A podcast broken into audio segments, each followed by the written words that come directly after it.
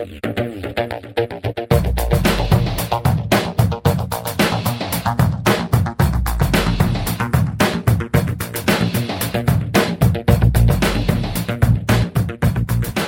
New Testament book of Romans is a masterpiece of the Christian faith.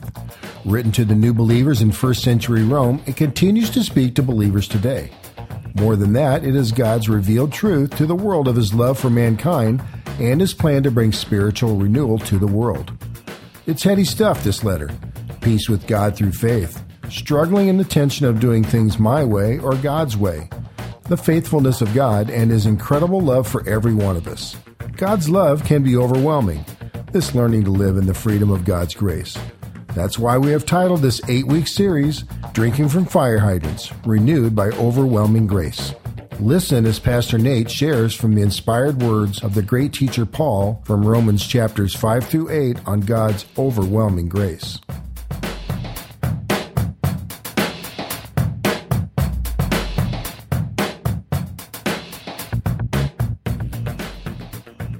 Good morning. How's everybody doing today? I think we might be in trouble. I already see people fanning themselves. And uh, so, if, if you guys can help me, it gets really hot in the balcony. So, if everybody on the bottom just could not breathe for the next 35 minutes, it, no, I'm just kidding. Um, hey, I get to continue on in this series that, that we call Drinking from Fire Hydrants. And this idea of being overwhelmed really with the grace of God. See, we were sitting around in our staff meetings, and we knew we wanted to teach on, on this section of Romans, chapters 5 through 8. And we were reading through it together, and we just kept realizing how overwhelming this concept of God's grace was. That as we read it, we were just blown away with it. So that's why we called it drinking from fire hydrants. This idea that, that we could drink as much as we want from this section, from these, these truths, and never drink it all in. And that's the grace of God, the grace that, that is so clear in the book of Romans. And so this morning, I really want to dive deep into this. How do we really connect with this grace? But I think grace is a, a challenging concept for a lot of us, right? Because we think of grace, and so often grace just feels kind of cheap, right? Like it doesn't feel like it's, you know, it's kind of letting somebody off the hook, bailing somebody out for something that they should have done, right? You see people and you're kind of like, oh, they, they kind of deserve to justice on that. But on the same token, I don't think any of us want to live in a world of just pure justice, right? I mean, can you imagine like if your car was a perfectly just car and like every time you were driving down the road, anytime you broke any sort of speed limit or anything like that, just like a ticket printed out right off your dash, Tony would be broke, right? Like, I mean, oh, we don't, we don't want that. So we want grace, but we want real grace. We want authentic grace, grace that's transformative. I was thinking about that uh, a couple weeks ago. I've, I've talked in here before about my friend Josh. And my friend Josh, we grew up together. We were, we were best friends growing up. In fact, for a while, Josh actually lived at my parents' house when we were in high school, and we shared a room together. And, and we talked about everything. We talked about our hopes and dreams and what girls we thought were cute and everything that mattered to us 18 year old or 17 year old uh, boy. And we graduated high school, and Josh went one way, and I went another way. And last time I saw Josh was at uh, my wedding, and Josh came through, and he had this new girlfriend, and they were going off somewhere to, to discover dreams together. And Josh made poor decision after poor decision, and um, I lost touch with Josh, and I didn't actually hear from him until several months ago. I get a letter uh, from a, a jail up in Washington, and I realized I did some searching on it and realized Josh had done some really bad things, some, some awful things. And he was now sitting in a jail cell waiting for his court date, and he was sober and he was clean, and he realized just the weight of destruction that was all around him. And I hurt for my friend. And he asked me to pray for him. And I remember struggling with this. I didn't even know how to pray for my friend. Do I pray that my friend gets justice? I mean, justice meant that he would spend the rest of his life in prison, that all of his relationships in his life would be, would be severed, that his kids would not grow up to know their father, that their pain and suffering, all the things he'd done would just be piled on him. I didn't want that for my friend. But I also didn't want Josh just to get off on some sort of technicality, right, for the judge just to throw out the case, because that wasn't right either, because he had seriously hurt people. And the people he hurt deserved some justice. So, what I came to is praying for, for grace, from the kind of grace that only God could give. Grace that's so powerful, that's so overwhelming, that's so transformational that it would change Josh's life forever. Grace that would bring him into relationship with God, that he would feel the love and comfort from the Savior. Grace that would, would help him overcome his addictions, overcome his habits. Grace that would help him be the father for his kids that they needed to be no matter where he was, in jail or out of jail. And so this is the prayer I began to pray for Josh. And I'm, so I'm thinking about it this morning. I realized that this is the prayer that I have for myself also. It's the prayer that I have for my daughters, the prayer that I have for my wife, for my friends, that we would experience this grace of God that's so overwhelming that it would help us, that it would transform our lives. See, last week in uh, chapter 5, we were uh, studying about how broken we are, right? And Pastor Ron was up sharing. And in Romans chapter 5, it basically says that you were born with the sin nature. The sin nature passed on from generation to generation. And, and in fact, you've made it worse. but for all who have received the gift of Jesus Christ, that our, our story is changed, that our DNA, in a way, our spiritual DNA has been restructured, and now we have grace. And so in chapter 6, Paul kind of explains this. This is what grace looks like, and this is how grace can take effect in your life. So let's read it together. Let's read uh, Romans chapter 6, starting in verse 1. If you got one of the Bibles, that's in front of you in the pew. It's uh, page 942. See if I can read it better. I just totally butchered this first service. It was bad. But here we go. What shall we say then? Are we to continue to sin so that grace may abound? By no means. How can we who have died to sin still live in it? Do you not know that all of us who were baptized into Christ Jesus were baptized into his death? We were buried, therefore, with him by baptism into death, in order that just as Christ was raised from the dead by the glory of the Father, we too might walk in the newness of life. For if we have been united with him in death like this, we shall certainly be united with him in a resurrection like his. We know that our old self was crucified with him in order that our body of sin might be brought to nothing, so that we could no longer be enslaved to sin. For one who has died has been set free from sin. Now, if we died with Christ, we believe that we also live with him. We know that Christ, being raised from the dead, will never die again. Death no longer has dominion over him. For the death he died, he died for sin once for all. But the life he lives, he lives to God. So you must also consider yourself dead to sin and alive to God in Christ Jesus. Let not therefore, or let not sin therefore reign in your mortal body to make you obey its passions.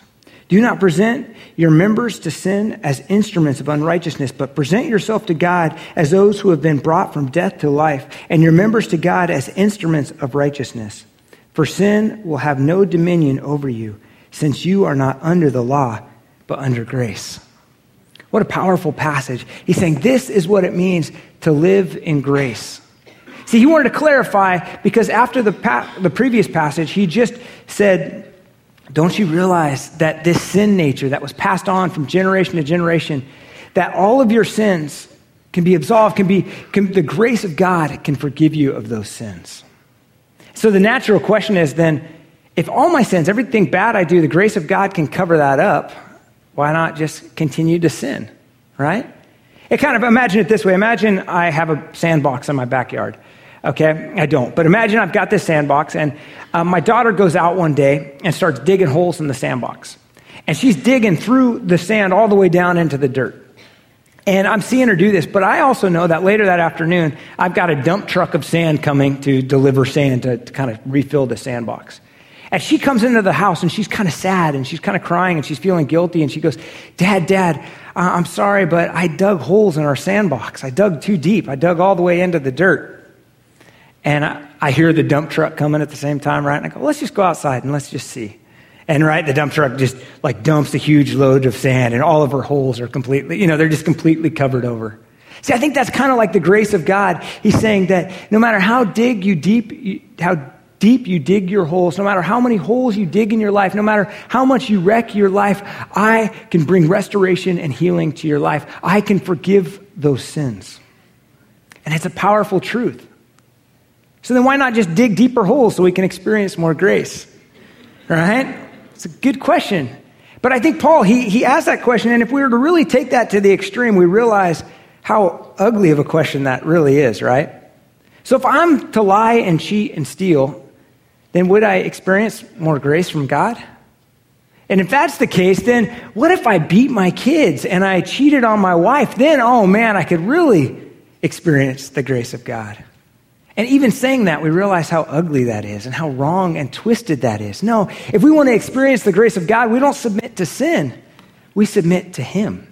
Right? And that's the key difference that Paul is trying to get at in chapter 6. He's saying, if you want to experience the fullness of God, realize your position in Him. Realize that He has already died for your sins and He has risen so that you can live a new life. And if you want to experience grace, that's the best way to experience grace.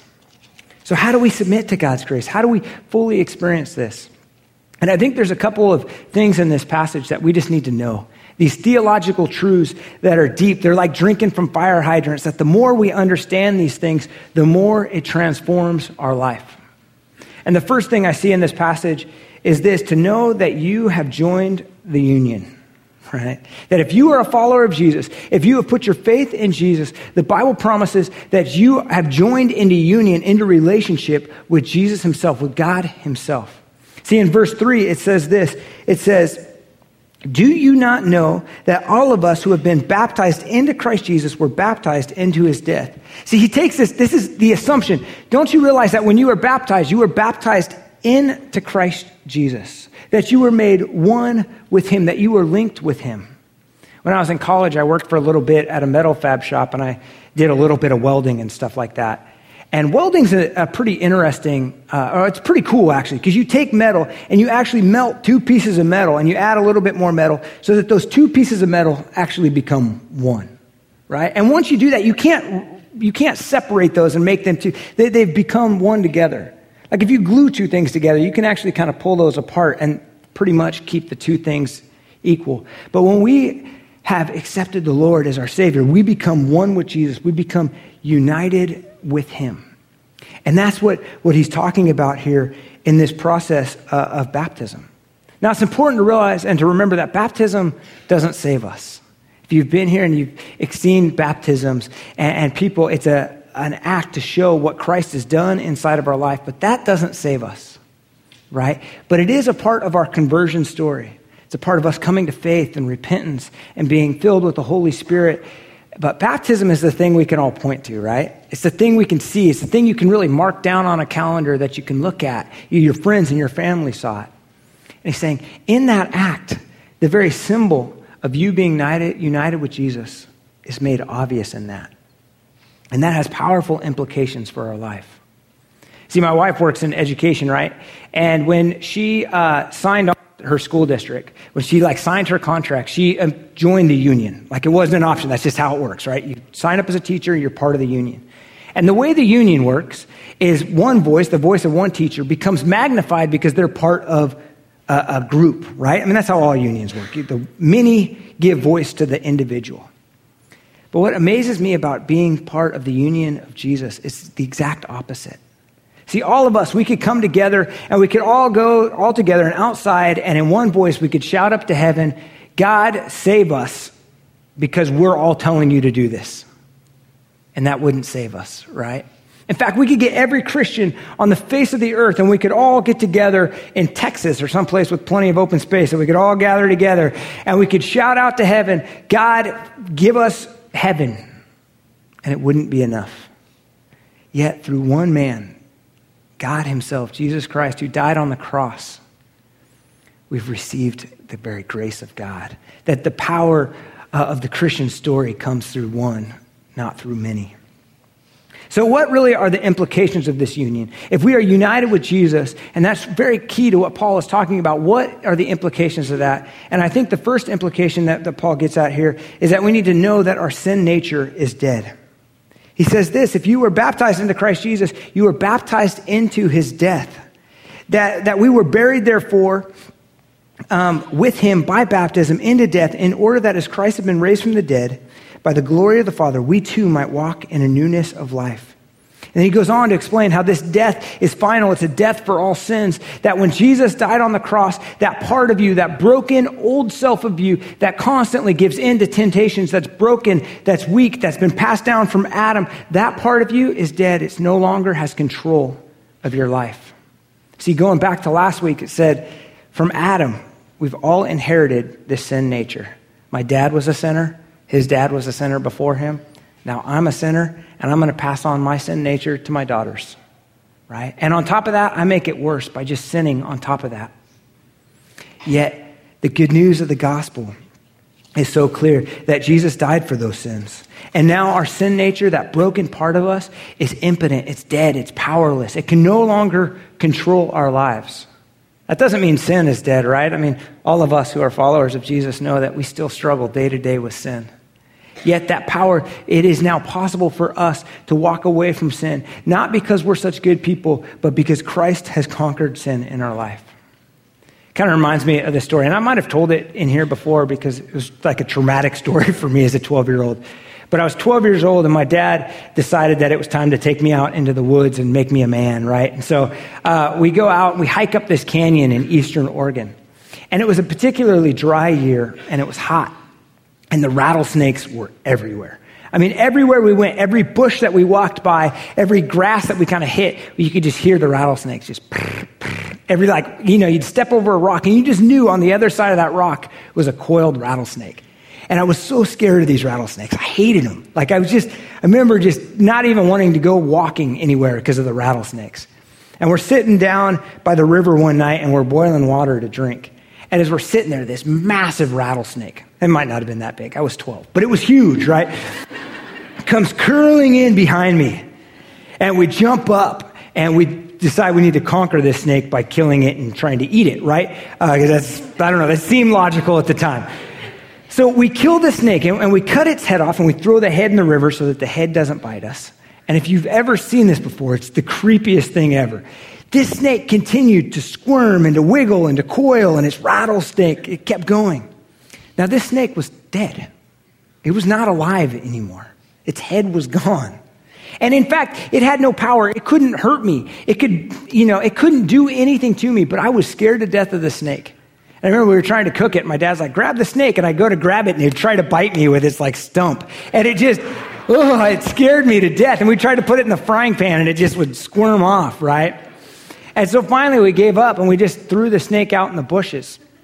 And I remember laying in my tent that night and I could just hear it, you know. And I was just scared. I didn't want to leave the tent. I just wanted to lay in there all night until the sunrise. And I think in some ways that's what, what our sin nature is like, that we have these, these sins, these temptations in our life that we've given into over and over and over again. And they feel so powerful. They feel so scary. We can hear them rattling in our life all the time. Yet the Bible teaches us that that part of our life is dead. We don't need it. We never needed it. That we have the power to say no to those things. No matter how scary they might seem, no matter how overwhelming they might seem, the power of the cross conquered those sins that that part of our life was buried with Christ Jesus and it wasn't raised. That part of our life stayed in the tomb. And Paul uses baptism to drive this point home. This idea that when we are submerged underwater, it represents the death, the death that Jesus died for us. When we're raised to a new life, that death, that old part of us stays dead, and it's been dead for 2,000 years.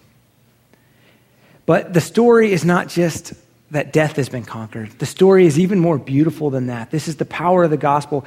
It's not just that your sins have been forgiven, it's that you are raised to a new life. And I think the third theological truth that we really need to, to reckon with and to, to let dwell deep in our life is this that know your new life has been risen. I love this. He says, um, as Christ has been raised from the dead by the glory of the Father, we too might walk in the newness of life. He's saying, on the day that you received Jesus, you were given a brand new life, that you could walk in this new life. And this is a powerful truth. But so often we just focus on the negative side of it, right? Okay, when you become a Christian, all your sins are forgiven, and that's great. But it's even more than that. You've been given an eternal life, a life in the future, and that eternal life starts now. And that we can live that, we can experience it now. In fact, he says this that um, that you've been brought to death to life and you're members to God as instruments of righteousness. That righteousness now is possible, not because we're really good people, but because of the work of the cross in our life. See, we all know that we are impossible of doing righteous things, right? If you just try to be a good person, that that never truly works out. In fact, the Bible says that all of our righteousness outside of Christ are like filthy rags, they're just garbage. They're never good enough. Yet, when Christ has died for us, he's given us this new life. And now, as a result, righteousness is possible. In fact, he's calling us to it. He says, You, every aspect of your body, every member of your body is supposed to be an instrument of righteousness. This is a powerful concept that all the commandments, all the rules in here are not just some sort of, you know, wishful dream of God. They're not just something that God thinks are a good idea, but, but are impossible. No, these are the things that, that He knows are possible for us. In fact, He crafted us to do all these things, and He's calling us to be these people that He's designed us to be. But I think sometimes that feels like this daunting mountain out in the distance, like this mountain of righteousness that maybe we're supposed to climb. And we feel a little bit like a worn out traveler who day after day walks towards this mountain and they feel like that mountain's never, they can't even get to the base of the mountain. And they're exhausted and they run out of food and they run out of water and their shoes are tore up and their feet are blistered. And right at kind of the shadow of the mountain, they fall down ready to die. And they just lay down there expecting that life is over. Several days later, they wake up and they're in this camp, this camp of an expert mountain climber, right? And the camp, he, you know, this climber has fed the person and has kind of bathed them and fixed their, their wounds to give them new gear. And, and they wake up and they're feeling good. They're going, oh man, I feel so much better. Oh, this is great. I'm just going to hang out in this camp forever. I've been saved. I was dead. I thought my life was over. I was laid there for dead, but now I've got, I'm, I'm alive.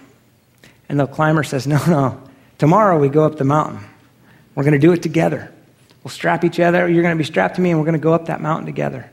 And I think that's kind of a, a picture of what's going on in this passage is that not just have we been saved, not just have we been saved to sit around and to think about how great being saved is, but we've been saved to this new life, this lifestyle of righteousness that God has called us to.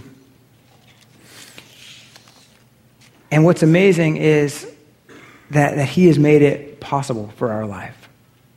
So, if these truths are true, if one, we are united with, with Jesus, we are made one with Him, and therefore our sin nature is dead, and we have been raised to a new life, what, what are the implications of this? What are we to do with this? And I think there's some things that really stand out in this text that, that are kind of application for us today. And first comes here in verse 12. It says, Do not let sin, therefore, reign in your mortal body to make you obey its passions.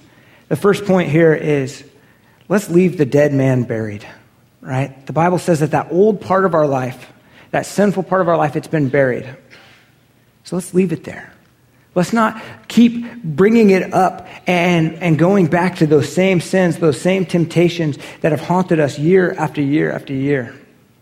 You know, it's funny with that snake story. I was kind of, I was, I had written it into the message and I was starting to doubt it. I was like, did that really happen? like, can that actually happen? So I did a, a little YouTube search and I saw all these videos and oh my goodness, it was like I was flashback to being 12 years old out there in the woods with my dad, right? And, and all of a sudden, like that same anxiety started to come up again in my life. But sometimes we do that with sin, right? We've been saved from these sins, and maybe we've walked away from these sins, or, or maybe we haven't yet. But we keep kind of going back to them. We keep kind of playing around with them, saying, oh, they're not that bad. I know I don't need them anymore, but I kind of like them. And, and God is saying, don't let sin reign in your body anymore. Don't obey its passions. See, that's a good way to describe sometimes our sin, right? It's these passions, these things we desire so deeply, and we submit to them. We say, Oh, I don't have any choice in this. I have to do these things. For 20, 30, 40, 50 years, I have always given in to my selfishness. I've always given in to this rage or this hatred or these, these hurt feelings that I just express and grudges. I've always given in to those things. How can I now be done with those things? We're reminded that those things are dead. We don't need them anymore, so don't let them reign in our body. I want to give just a couple of um, kind of applications for this. These are things we see throughout Scripture that God is calling us to, to, to walk away um, from these, submitting to these sins. And the first thing I think is this, is submit every aspect of your life to God. See, the answer for overcoming sin is not just trying to avoid sin because that's a, a never ending process, right? In fact, it, it's overwhelming. We can't do it. But instead, we're to submit our life to God, to give our lives fully to God. And when we do that, the Bible also promises us and tells us that we can't serve two masters. So, what's amazing about that is when we begin to fully serve God, we quit serving sin quite as much in our life. In fact, in Galatians, it says to walk in the Spirit, um, and we will not gratify the desires of the flesh. See, I think this is so important that the more we pursue a relationship with God, the more we pursue following Him, the less attractive some of those sins get. The more we see it through the eyes of our Father and we see how ugly and how short sighted those sins really are and how they don't actually gratify the desires of the flesh. They don't actually bring healing or hope or whatever it is we're trying to fill with those sins in our life. So that's the first thing is submit every aspect of your life to God. The next point is uh, surround yourself with other God submitters right? I don't think that's a real word, but we just added it in there, okay? Surround yourself with other God submitters. When you are united with Jesus, when you are made one with Jesus, you are actually made one with Jesus with his church, with all those who are followers of Jesus. That is a powerful thing in our lives, and we should tap into that. How big of a blessing is that? That you are not alone. That your spirituality, your relationship with Jesus is not some personal issue that you need to keep to yourself. In fact, it's a corporate act. It's something that we need to engage other people in, that we're doing this together. That we can say, hey, help me not let sin reign in my life. Here's some sins in my life that are taking reign right now. They're controlling me. Help me, help me not do these things. And those other people who are also trying to submit their life to God, they can point out things to you in your life. And sometimes just expressing your struggles to them, God will point out stuff to you in your own life. It's, it's powerful what community and what the body of Christ can do for each other. And the last point here is don't hang around your sin nature's tomb. We are called to run away from sin to not play with it, not to keep going back to it.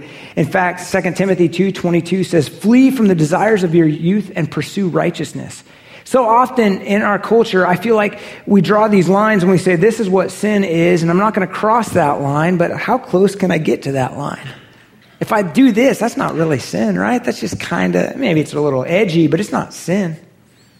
The Bible says, flee from that. Walk away from that. Why do you go back to that? That has no value, no meaning, no purpose in your life. That part of you is dead. It's been dead for 2,000 years because Jesus paid the price for that. So walk away from those things. So that's don't let sin reign in our life. But again, it's not just about the negative. The next is be ready to be used by God. It says this, it says, I, I love this verse, and I, have read it a couple of times already, but it says, Present yourself to God as those who have been brought from death to life, and your members to God as instruments of righteousness. Right? What a powerful concept this is that we present our life to God and we say, Okay, God, teach me how to be righteous in my life. Teach me how to serve you in my life. Teach me how to make every aspect of my life following you. And I think one of the best ways to do that is by going to Scripture. And as we read the Bible, don't just read the Bible to get new insights or a deeper understanding of, of things, but go to the, the Bible saying, God, teach me how to be righteous. Teach me how to follow you. And be ready for God to do that in your life. One of the things that I enjoy most about, about preaching, actually, is not the standing up, it's, it's the preparing the message. And it's a great habit for me to have learned in my life because as I prepare a message, the first step has to be is going to scripture and saying, okay, God, I'm not sure what you want to convict me in of the, you know, in my life, but teach me, convict me, show me what it is that you want to change, what you want to mold in my life.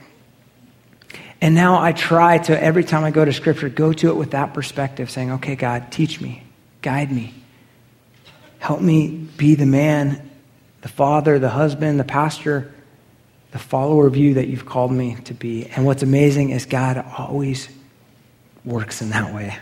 He always changes my life and points out little things that need to be different. So this morning we've really uh, looked at this passage of how do we experience the fullness of God's grace. And to experience the fullness of grace is not to submit to sin, but to submit to Him, right? And that's, that is a powerful thing for us all to, to process. So maybe the kind of application, the takeaway this morning is what is that aspect of your life, that, that old man in your life, that sin nature in your life that, that you haven't let go of? That even though it's dead and powerless in your life, you still are carrying around. And maybe as we pray here in a couple of seconds, you pray, God, take that part away from me. I don't want that. But don't just leave it there. What is it that God is calling you to? What's that piece of righteousness that He wants from your life? And I think these are a little bit harder to come up with. It's easy to come up with the list of sins in our life, right? We've all got a pretty long list of those. But what is it that God is calling you to do with your life? To pursue Him? And maybe this is something that will take this whole week as you, you go to Scripture, but I, I trust and I pray that God will, will draw that out and will lead you to, to righteousness in your life. So let's pray and ask God to do this in our life. God, we praise you that you um, that you have died and rose again. That the power of what you've done is so transformative that even 2,000 years ago, we can still be overwhelmed with your grace, overwhelmed with the power of what you've done for us. And I pray that we can live within the fullness of this. God, I pray um, just for our own brokenness, for the, the things that we struggle with. I know there are things that are so far outside of your will and your desire for our life. I pray that we see those through your eyes, that we can see the ugliness and the, the um, lack of fulfillment in those things. And that we can learn more and more to pursue this new life that you're calling us to, that we can walk in the newness of life. So, God, we praise you and we honor you today. Amen.